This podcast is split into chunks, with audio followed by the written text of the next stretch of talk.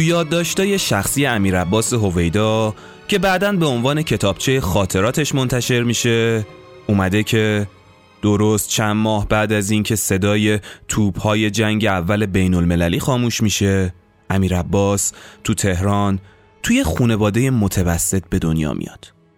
اون میگه که پدرش یادم تحصیل کرده و معمور دولت بود و مادرش هم خاندار بود و به بچه ها می‌رسید. وقتی امیر عباس به دنیا میاد مادر بزرگش از رو تاقچه خونشون قرآن رو بر میداره و تاریخ تولد اون رو تو صفحه سفید قبل از سوره حمد یادداشت می‌کنه. طبق اون دست نوشته هویدا قبل از غروب آفتاب یک روز سرد زمستونی به سال 1298 متولد شده.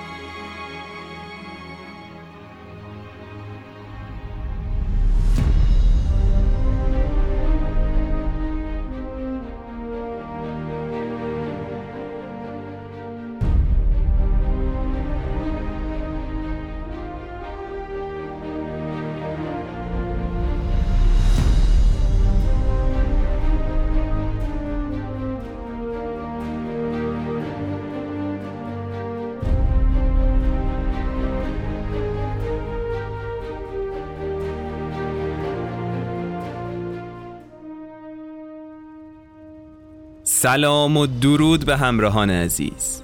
امیدوارم که حالتون خوب باشه و خوش اومدید به سری دوم از اپیزودهای سریالی این فصل.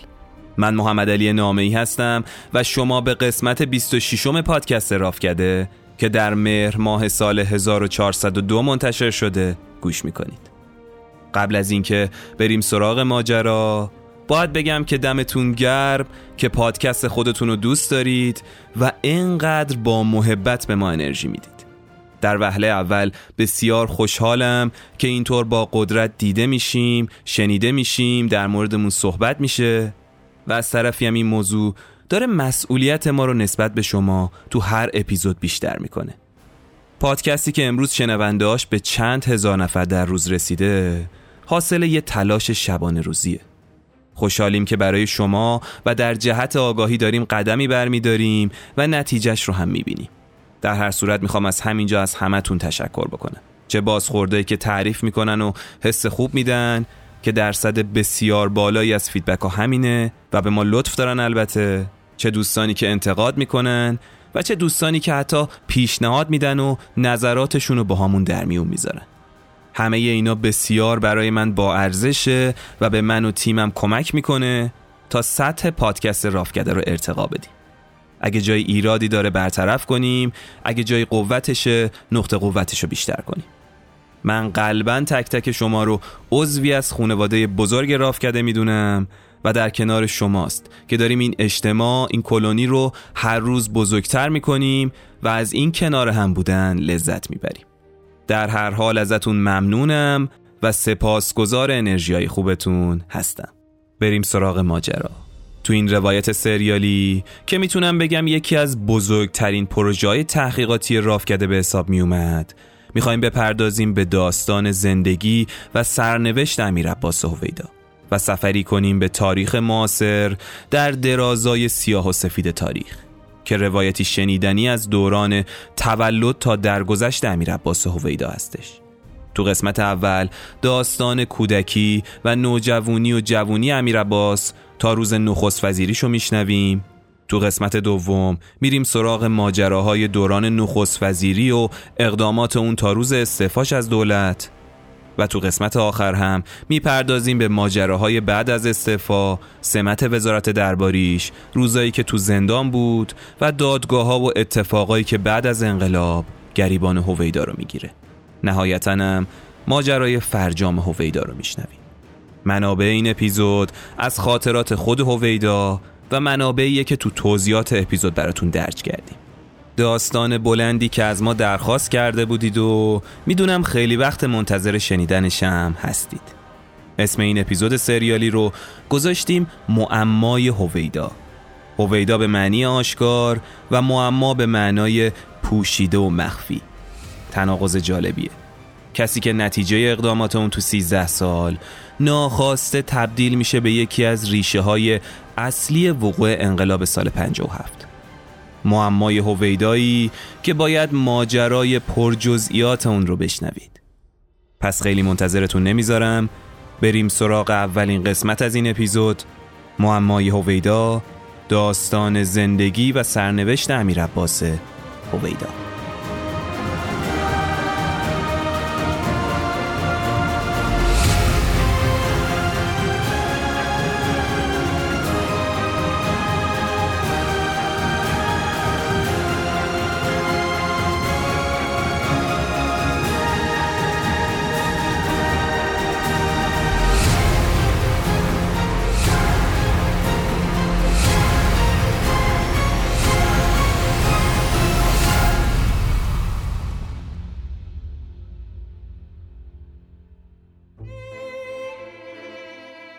امیر عباس هویدا تو سالی متولد میشه که ایران داشت خودشو به زحمت از اون دردا و تشنجای جنگ جهانی اول بیرون می‌کشید. داشت تلاش می‌کرد اون وحشتی رو که چندین سال بود داشت باش دست و پنجه نرم می‌کرد و فراموش کنه. تو همون زمان بود که امیر عباس توی خونه کوچیک تو چهارراه کنت سر تقاطع لالزار و منوچهری تو تهران به دنیا میاد. خونواده هویدا از نظر دین و مسلک یه خونواده ترکیبی به حساب می اومد. مادرش یه مسلمون مومن بود پدرش هم یه بهایی مومن به آین خودشون. پدر امیر عباس از اون طرفدارای دو آتیشه تجدد بود و به شدت به این موضوع اعتقاد داشت که باید روحانیت با اعمال سیاست از هم جدا باشه. حبیب الله عین الملک پدر هویدا یه دیپلمات بود. وضع مالیش هم اون زمان اندازه خودش خوب بود. دستش به دهنش می‌رسید.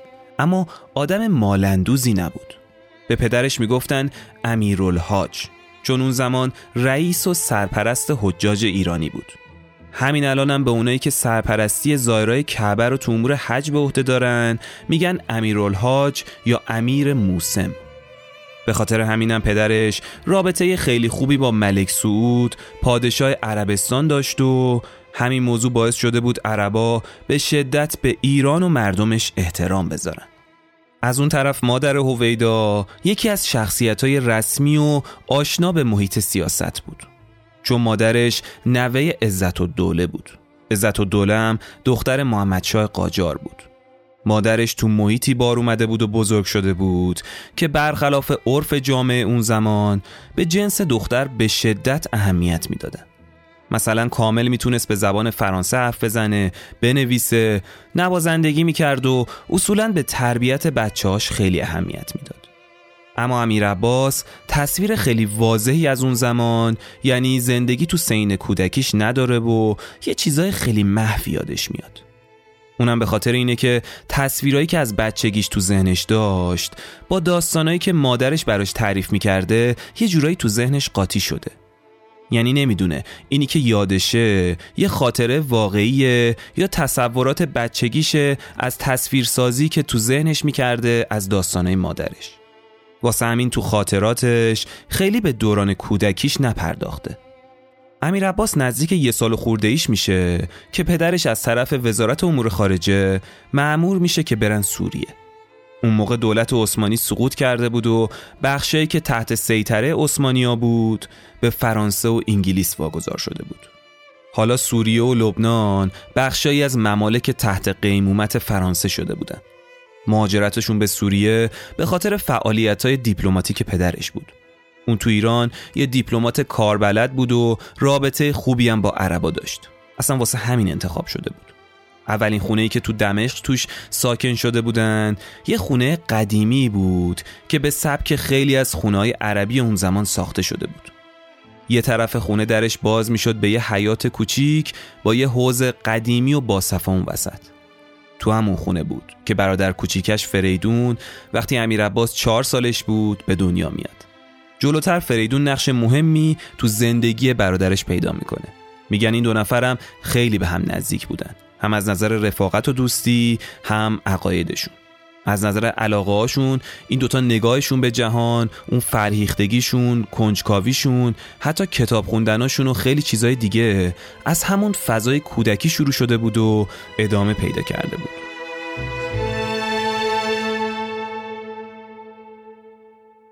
اینا یه چند سالی تو دمشق زندگی می‌کنن و بعدش میرن به سمت شهر بیروت. پدرش حالا به عنوان اولین سرکنسولگر ایران تو بیروت منصوب شده بود بعد از مهاجرتشون به لبنان امیر عباس رو میفرستن به مدرسه فرانسوی های بیروت تا اونجا درس بخونه یه مدرسه مختلط که کنار زبان فرانسه دانشای خیلی خوب و کاربردی رو به بچه ها یاد می‌داد. تو رفتن امیر عباس به این مدرسه پدرش خیلی موثر بود. چون عاشق زبان فرانسه بود و کنار زبان عربی این زبان رو واسه مردم ایران یه ضرورت می‌دونست. اینطوری میشه که هویدا تو دوران کودکیش تو سه تا دنیا سه تا حال و هوا زندگی می‌کنه و مدام بینشون جابجا جا میشه اول توی دنیای ایرانی تو خونه پیش خونه دوم یه دنیای غربی و اروپایی تو مدرسه و بین دوستاش و سوم محیط و فرهنگ عربی که داشت توش زندگی می‌کرد. واسه همین یه جورایی عادت کرده بود مدام از یه زبان به یه زبان دیگه و از یه فرهنگ به یه فرهنگ دیگه خودشو تغییر بده. توی کشور عرب توی مدرسه فرانسه زبان و توی خانواده ایرانی این سه تا فرهنگ مدام داشت از هویدا عبور می‌کرد. از نظر درسی یه دانش آموز سطح متوسط بود. کنجکاویش اصولا تو درس خوندن نبود. کنجکاویش بیشتر تو کتاب خوندن بود. اون نوع انضباطی که معمولا تو شاگرد اولا دیده می‌شد تو اون نبود.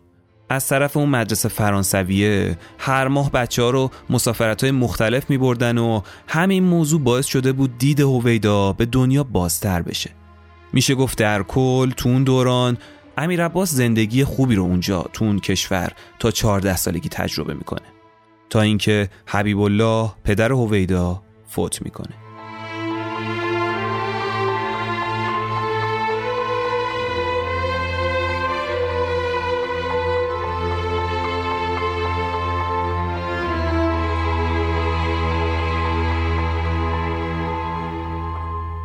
به خاطر اینکه اون زمان قوانین بازنشستگی از طرف دولت وجود نداشت مادر هویدا مجبور میشه واسه گذران زندگی اجازه بده دانشجوهای ایرانی که مقیم بیروت بودن بیان تو خونشون زندگی کنن واسهشون غذا درست کنه لباساشونو بشوره اتو کنه و به هر حال با این کارا یه کمی خرج و مخارج زندگی و اون دوتا بچه رو در بیاره. امیر عباس تو سن 14 سالگی پدرش رو از دست داده بود. از روز فوتش امکانات مالی که از طریق حیات پدر بهشون می‌رسید از بین میره و میشه گفت از اون به بعد هویدا و خونوادش تا حدودی تو دشواری زندگی می‌کردن. اون بعدها وقتی نخست وزیر ایران میشه بارها تو صحبتاش و سخنرانیاش میگه که من خیلی مدیون مادرم هستم. درست می‌گفت. در واقع مادرش بود که بعد فوت پدر کمر همت بسته بود و توی کشور غریبه کارگری می‌کرد و بچه ها رو به دندون می‌گرفت و بزرگ می‌کرد. مادر هویدا با قراری که با شوهرش گذاشته بود واسه آینده این بچه ها که اینا باید تحصیلات عالیه داشته باشن اونا رو راهی اروپا می‌کنه. به قول هویدا تو تمام دوازده سالی که رو نیمکت های اون مدرسه فرانسوی درس می‌خوند به اروپا فکر می‌کرد. انگار اروپا رو مثل یه دنیایی می‌دید که تو اون زندگی سیر پیشرفت منطقی رو نسبت به تلاشی که می‌کنی بهت می‌داد.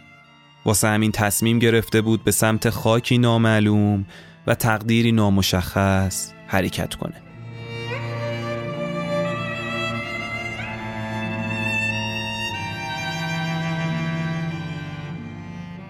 اولین مقصد امیر عباس شهر لندن بود. تصور کنید یه جوون ایرانی فرانسه زبان عربی زبان که تو لبنان بزرگ شده پاش می‌رسه به شهر لندن تو دهه سی. یه شهر بزرگ شلوغ که روزگاری پایتخت امپراتوری جهان بوده. طبق نقل قول خاطرات هویدا دلیل اصلی رفتنش به انگلستان بیشتر یاد گرفتن زبان انگلیسی بود. از بعضی از اشاراتی که تو دست نوشتاش وجود داره خیلی از فضای لندن راضی نبوده. اون چیزی که انگلستان همیشه کم و کس داشت آفتاب بود. زمستونا اونجا به شدت سخت بود و سرما و مه همیشه تمام شهر رو میپوشوند. به قول خودش انگار اینطور بود که وقتی تو خیابون راه میری انگار همش یه نفر گلو آدم رو گرفته و فشار میده. طبق اون دست نوشته ها اون هیچ وقت نتونست با آب و هوای انگلستان کنار بیاد. اون تو انگلستان داشت خودشو آماده می‌کرد تا واسه ادامه تحصیل به فرانسه و شهر پاریس بره. اما از شانسش ایران همون موقع مناسبات سیاسیش با فرانسه رو قطع می‌کنه و راه پاریس به روش بسته میشه. ماجرا از این قرار بود که رضا همون موقع با دولت فرانسه اختلاف پیدا می‌کنه. دلیلش هم این بود که فرانسوی یه شوخی با مقام سلطنت تو ایران می‌کنن و توی روزنامه به جای کلمه شاه از گربه استفاده می‌کنه. واسه همینم رضا شاه آشفته میشه و روابط ایران و فرانسه واسه مدتی به خاطر اون اهانت قطع میشه. به خاطر همینم هویدا به دلیلی که هیچ نقشی توش نداشت به بلژیک مهاجرت می‌کنه. بلژیک هم به خاطر این انتخاب می‌کنه. چون هم انتخاب دومش بود هم از نظر فرهنگی بیشتر به پاریس نزدیک بود. با ورودش به بروکسل هویدا شروع می‌کنه به تحصیل تو رشته علوم سیاسی. برعکس خیلیا که اون زمان تمرکزشون رو میذاشتن رو رشته فنی یا تبابت حالا تو سال 1936 هویدا آزم بلژیک شده. اونجا داره تو رشته علوم مالی و اقتصادی و سیاسی تو دانشگاه بروکسل درس می‌خونه. خیلی سریع هم تو رشته ای که داشت درس می‌خوند تبدیل میشه به یکی از اون ممتازای دانشگاه.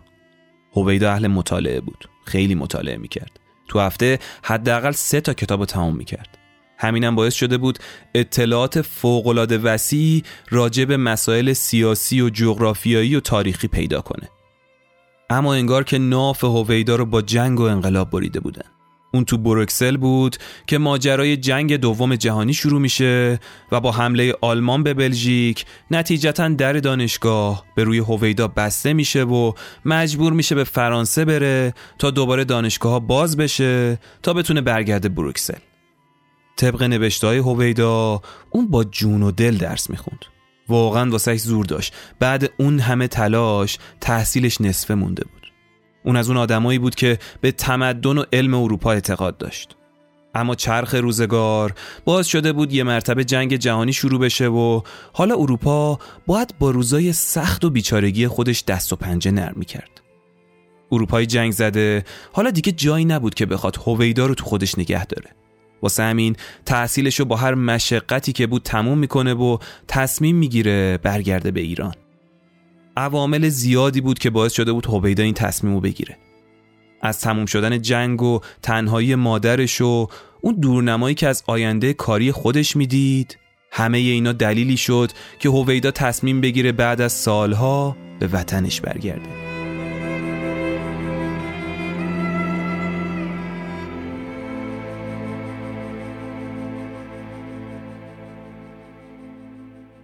هویدا وقتی برمیگرده به ایران به ایرانی می‌رسه که داشت تحولات زیادی رو تو خودش تجربه می‌کرد. فضای سیاسی باز شده بود فعالیت های سیاسی رشد کرده بود گروه های مختلف چپ و راست و اسلامی و مارکسیستی و ملی همه در حال رقابت و شرکت تو سیاست بودن و روشنفکرهای ایرانی هم وارد یه محیط باز شده بودن. خلاصه بحث و درگیری های سیاسی تو اوج خودش تو جریان بود. و این واسه هویدا به عنوان یه جوون روشنفکر یه محیط جذاب به نظر می اومد. اون به خاطر همین روحیش وقتی می‌رسه تهران دوستای روشنفکر زیادی پیدا می‌کنه. از صادق هدایت و خانلری و صادق چوبک همه از دوستای نزدیک اون میشن. بعد از اورا همه دوستاشو می‌شد تو کافه فردوسی تهران پیدا کرد. هویدا از دوران اروپاش از همون دوران دانشجوییش یه آدم کافه دوست یه کافه نشین بود. وقتی هم برمیگرده ایران دوستای این تیپی مثل هدایت و کافه نشینای اینطوری زیاد پیدا می‌کنه. اون به محض اینکه می‌رسه ایران سعی می‌کنه روابطش رو گسترده تر کنه. خیلی زود با حلقای غیر روشنفکر چپ یا روشنفکرهای کافه نشین بر هدایت ارتباطش رو گسترش میده و تلاش می‌کنه تا حلقه آدمای دوروبرش رو بیشتر کنه. اون یه مدت بعد از اینکه به ایران برمیگرده وارد وزارت خارجه میشه و همزمانم واسه گذران خدمت نظام وظیفه به دانشگاه افسری میره.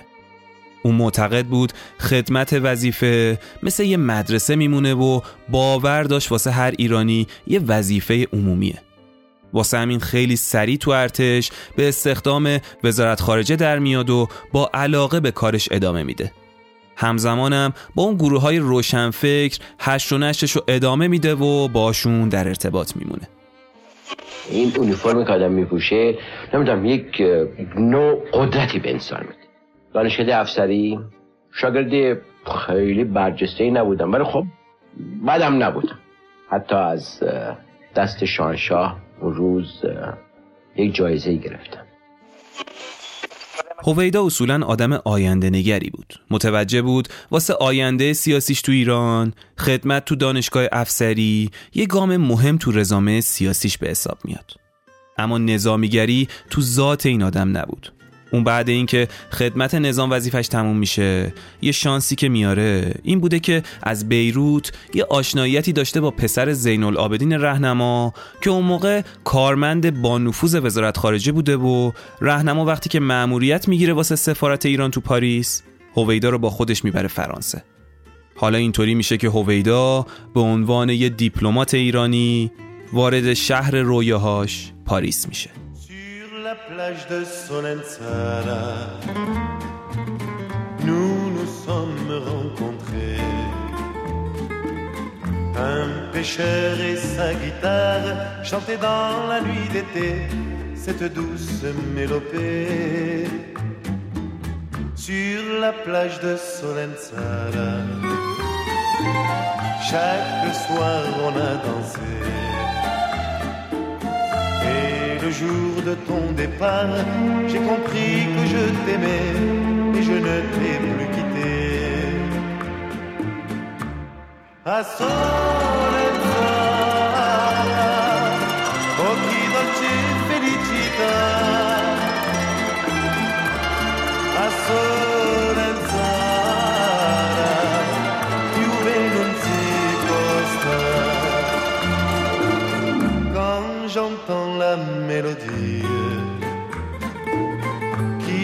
Donné tant de joie.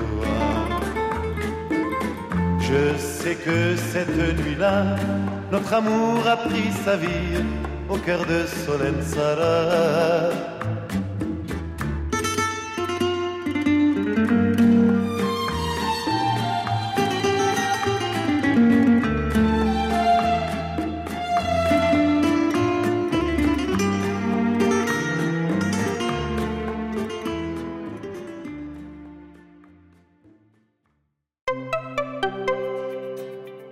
حامی این قسمت این دفعه خود شما هستید. بله می‌خوایم تو این قسمت شما شنونده های عزیز رو به عنوان حامی مالی کنار خودمون داشته باشیم و به یه تجربه جدید برسیم.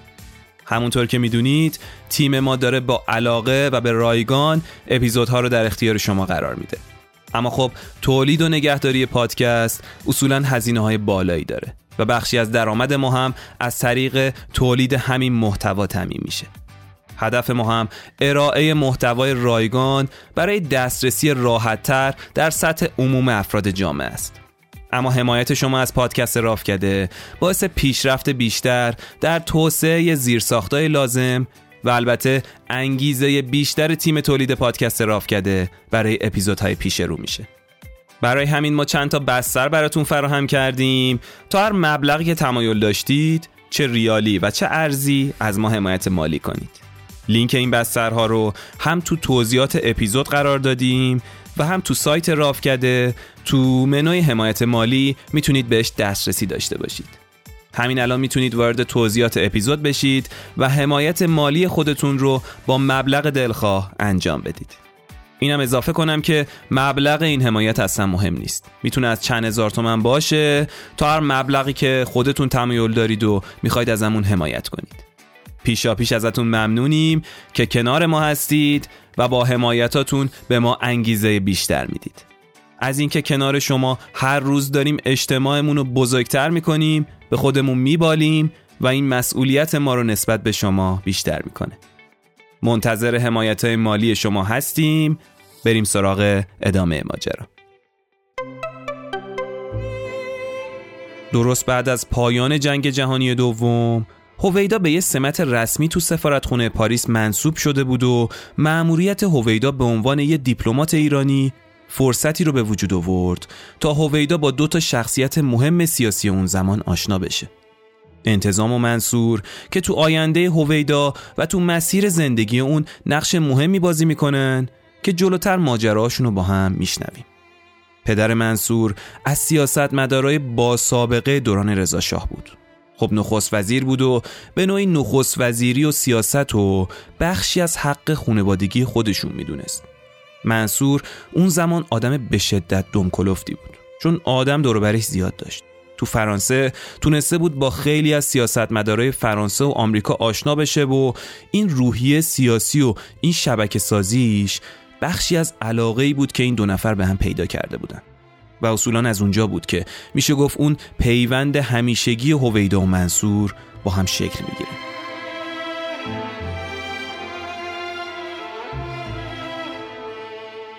هویدا از اون تیپ آدمای پر اطلاعات بود.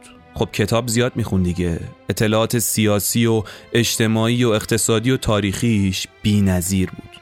از اون طرف اما منصور برعکس هویدا اصلا اهل کتاب نبود. اطلاعاتش کم بود. اما به جاش سیاستمداری بود که زیر سایه پدر راه و چاه سیاست و خوب یاد گرفته بود. همین موضوع باعث شده بود این دو نفر در کنار هم همدیگر رو تکمیل کنه. یعنی منصور از افکار وسیع و معلومات هویدا استفاده می کرد هویدا هم می‌دونست که منصور یه آدم کارکشته تو امور مرتبط با سیاسته و باید کنارش باشه و از تجربه و ارتباطاتی که داره استفاده کنه. اما یکی دیگه از شخصیت هایی که هویدا باش آشنا شده بود تو پاریس که میگن خیلی هم موثر بود تو مسیر زندگیش عبدالله انتظام بود. انتظام اون زمان واسه خودش شخصیتی بود. تو حکومت محمد رضا پهلوی یکی از نزدیکترین مشاورای شاه بود. هم خودش و هم برادراش بالاترین مقامای حکومتی رو صاحب بودن و قابل اطمینان شاه بودن. انتظام مثل هویدا آدم سنجیده ای بود. گزیده عمل می‌کرد.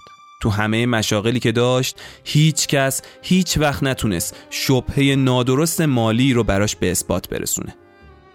انتظام هم اهل کتاب بود اهل مطالعه بود. یکم هم درویش مسلک بود. تو پاریس از این محفلای روشنفکری راه مینداخت و هویدا هم اونجا با این روشنفکرای ایرانی که تو پاریس بودن از طریق همین محفل باشون آشنا می‌شد. هویدا و انتظام از نظر شخصیتی خیلی شبیه هم بودن. یه آدم روشنفکر یه آدم دغدغه‌مند که می‌خواست به ایران خدمت کنه. همیشه هم هویدا تو دست نوشتاش می‌گفت که انتظام مثل یه معلم بوده برای من. وقتی هم تو ماجرا ریز میشیم می‌فهمیم انتظام بود که کلید بخت هویدا میشه. وقتی هویدا تو سال 1337 به ایران برمیگرده شرکت نفت از طرف انتظام یه پست مدیریتی به هویدا میده و اونم اونجا کلی تحولات ایجاد می‌کنه. هویدا در مورد این موضوع تو خاطراتش گفته که در سمت یک مدیر شرکت ملی نفت بیشتر مشغول امور اداری و اجتماعی شرکت بودم تا امور فنی آن. در شرکت نفت افراد جوانی بودند که استعداد بسیار و شور و شوق فراوان داشتند. اما در موقعیت و محلهای فرماندهی نبودند. باید از آنها در مراکز مدیریتی بهره برداری می کردیم. یکی از اختلافات دیرینه ایران با انگلیس دقیقا همین بود که تا چه حدی کارها باید به تکنسین های ایرانی و به مهندسین ایرانی واگذار شود و حقوق اینها در مقایسه با حقوق انگلیسی ها چگونه باشد. هویدا شدیداً به این موضوع تاکید داشت که باید سیاست رو به سمتی بره که کادر ایرانی تو زمین های مختلف سکاندار مملکت باشن. هویدا تو شرکت نفت آزادی بیان اونجوری که دلش می‌خواست برقرار می‌کنه. مثلا اومده بود یه نشریه را انداخته بود و به وضوح اعلام کرده بود که نویسنده این مجله مجبور نیستن در متح شاه مطلب چاپ کنن. اسم این نشریه هم گذاشته بود کاوش. تو زمان خودش یکی از علمی ترین و پرتیراژ ترین نشریه ها تو اون سال همین کاوش بود. چون مطالبی رو با زاویه دید مختلف با آدمای مختلف و به نصر سادتون به چاپ میرسوند. میشه گفت هویدا با همین چارچوبی که درست کرده بود نقش خیلی مهمی داشت تو سر سامون دادن به شرکت نفت ایران.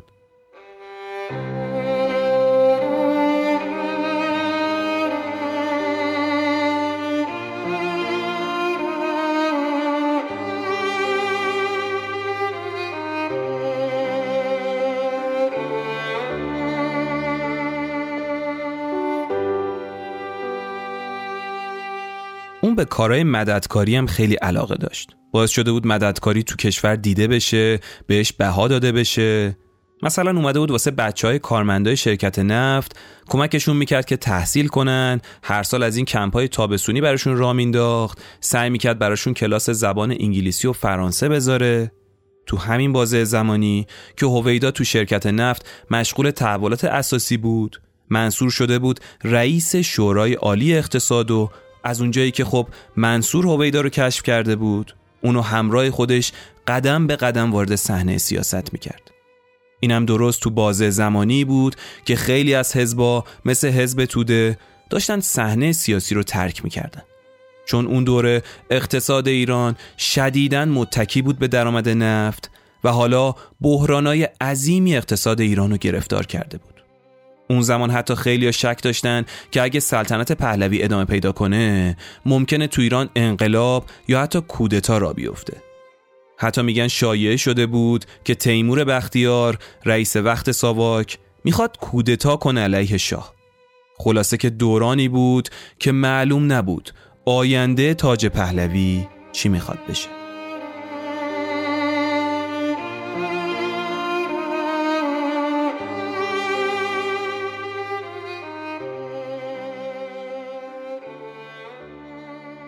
تمام این مسائلی که گفتم دست به دست هم دادن و نیاز یه دگرگونی رو تو جامعه به وجود آوردن. شاه که این موضوع رو می‌فهمه سریع شروع می‌کنه با چند تا از رهبرای تشکیلات و احزاب سیاسی مذاکره کردن تا بتونه یه حزب قدرتمند طرفدار سلطنت رو روی کار بیاره و نهایتا هم بتونه به کمک اون حزب دولت رو تشکیل بده. خیلی از احزاب مثل جبهه ملی حاضر به همکاری با شاه نبودن. اما اون طرفم یه عده روشنفکر می‌گفتن قانون اساسی مشروطه این بزاعت رو داره این پتانسیل رو داره که تو چارچوب اون ما بخوایم اصلاحاتی رو انجام بدیم. به خاطر همین این گروه از روشنفکرها تصمیم می‌گیرن تو چارچوب قانون اساسی با شاه همکاری کنن. اسم این گروهشون هم می‌ذارن کانون مترقی. رئیس کانون مترقی منصور بود اما مدیریت فکریش بر عهده هویدا بود. منصور مسئول روابط عمومی و مذاکرات سیاسی میشه. هویدا هم مغز متفکر این کانون میشه. مغز جمع کننده افکار بود هویدا واقعا. این حزب جدید تشکیل شده بود از یه سری شخصیت های وطن پرست بیشترشون هم از تحصیل کرده اروپا یه نسل جوانتر که درگیر سیاست های سابق نبودن و برگشته بودن ایران واسه خدمت به وطنشون. این جوانایی که گروه مترقی رو شکل داده بودن خیلی زود به این نتیجه می‌رسن که نیاز دارن این گروه رو به ساختاری مثل حزب ارتقا بدن. حزبی که بتونه تو انتخابات شرکت بکنه بتونه پا تو عرصه سیاست بذاره. واسه همین تصمیم گرفتن از یه هیئت کوچیک روشنفکر بیان بیرون و تبدیل بشن به یه سازمان بزرگ و گسترده تو سراسر ایران. اینطوری می‌تونستن کار اجرایی بکنن و تو انتخابات هم شرکت بکنن. در حوزه 400 فرعی انتخابات مجلسین مانند 499 حوزه دیگر مردم تهران از صبح زود صف کشیدند تا در 21 کمین دوره انتخابات مجلس شورا شرکت جویند زن و مرد، پیر و جوان، کارگر و کارمند و پیشور برای نخستین بار در تاریخ 58 ساله مشروطیت ایران در کنار هم رأی می‌دهند. اون روز تو بین طیفای سیاسی فعال حزب ایران نوین قویا تبدیل میشه به یه صدای جدید. مردم هم وقتی که می‌بینن یه نسل جدید اومده به میدون و یه گروه جدیدیه که شوپای گذشته رو نداره ازش استقبال می‌کنه.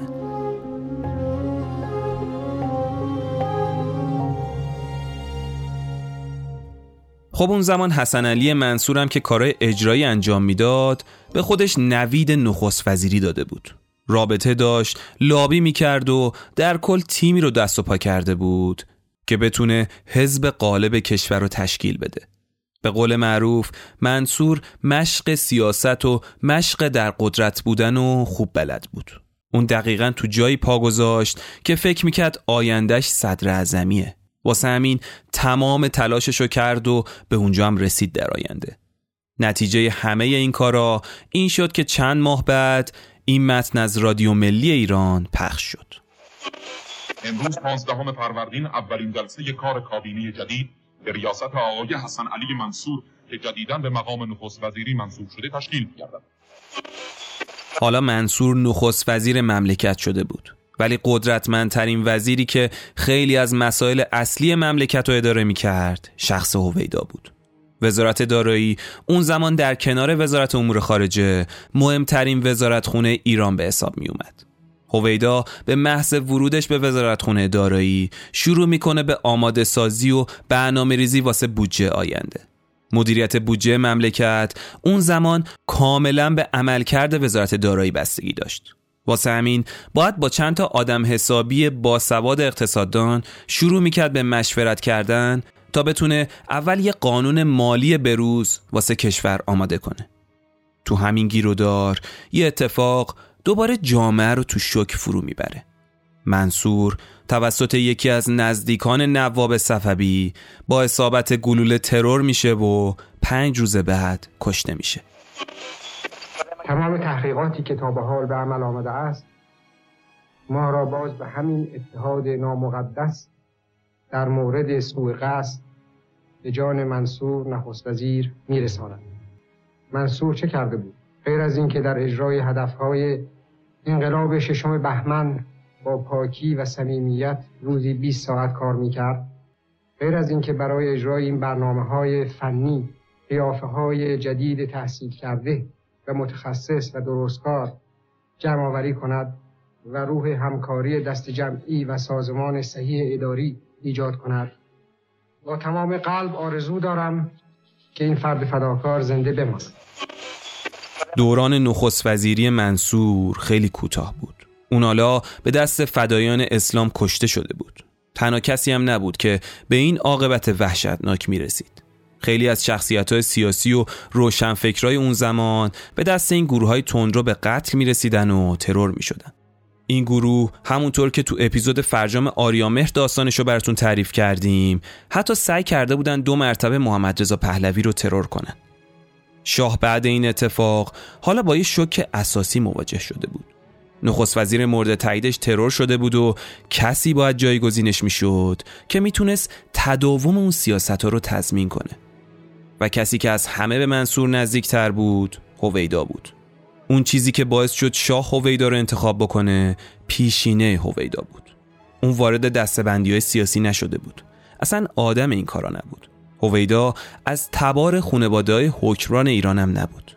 این از نظر شاه یه ارزش بود. یه نقطه مثبتی بود در برابر افرادی که بیشتر دنبال مقام منزلت سیاسیشون بودن. اما شاه قصدش از هویدا یه انتخاب موقت بود. ولی به دلیل کاردانی هویدا و اینکه این همون کسی بود که شاه دنبالش میگشت باعث شد اون انتخاب موقت تبدیل بشه به یکی از طولانی ترین دوران نخست وزیری تو تاریخ بعد از مشروط ایران. به قول هویدا ما نه تنها بایستی خودمان را به انقلاب صنعتی میرساندیم بلکه کاری سختتر و مشکلتر در پیش داشتیم. باید خودمان را با انقلاب تکنیک و علمی که راه خود را میپیمود و از آنچه که میپنداشتیم هم سریعتر پیش می‌رفت منطبق میساختیم. باید برای رساندن ایران به هزاره سوم همگام با کشورهای دیگر مراحل را یکی پس از دیگری میسوزاندیم و پیش می‌رفتیم. راه دیگری در پیش رویمان نبود.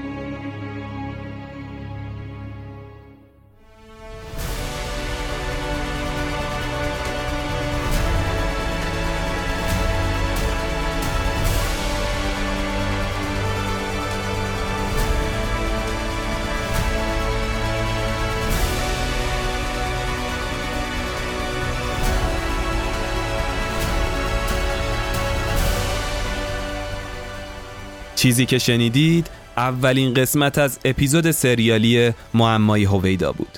سپاس از شما که تا اینجا ماجرا همراه ما بودید. تو قسمت دوم ماجراهای دوران نخست وزیری هویدا تا روز استعفای کابینه دولتش رو میشنوید. مثل همیشه دنبال کردن و به اشتراک گذاشتن مطالب کانال اینستاگرام ما رو فراموش نکنید و ممنونیم که تو پلتفرم‌های پادگیر به ما بازخورد می‌دید. ضمنا سپاس گذاریم که با حمایت مالی و معنویتون به ما انگیزه بیشتر میدین تا کارمون رو با عشق و برای شما ادامه بدیم. همونطور که تو عواست اپیزود گفتم برای اینکه بتونید از ما حمایت مالی ریالی یا ارزی دلخواه داشته باشین می‌تونید به توضیحات اپیزود مراجعه کنید یا به وبسایت رافکده به آدرس رافکده داتای آر سر بزنید اینم بگم که ما تو طول هفته کلی محتوای جذاب و تکمیلی از اپیزودامون رو تو کانال اینستاگرام رافکده منتشر می‌کنیم و تو استوری هام از روزمرگیامون باتون صحبت می‌کنیم. خوشحال میشیم که ما رو اونجا هم دنبال کنید. سرچ کنید رافکده ما رو پیدا می‌کنید. بدونید که خیلی دوستتون داریم و شما رو عضوی از خانواده بزرگ رافکده می‌دونیم. منتظر ادامه ماجرا باشید. تا زود محمد علی نامه ای مهر ماه 1402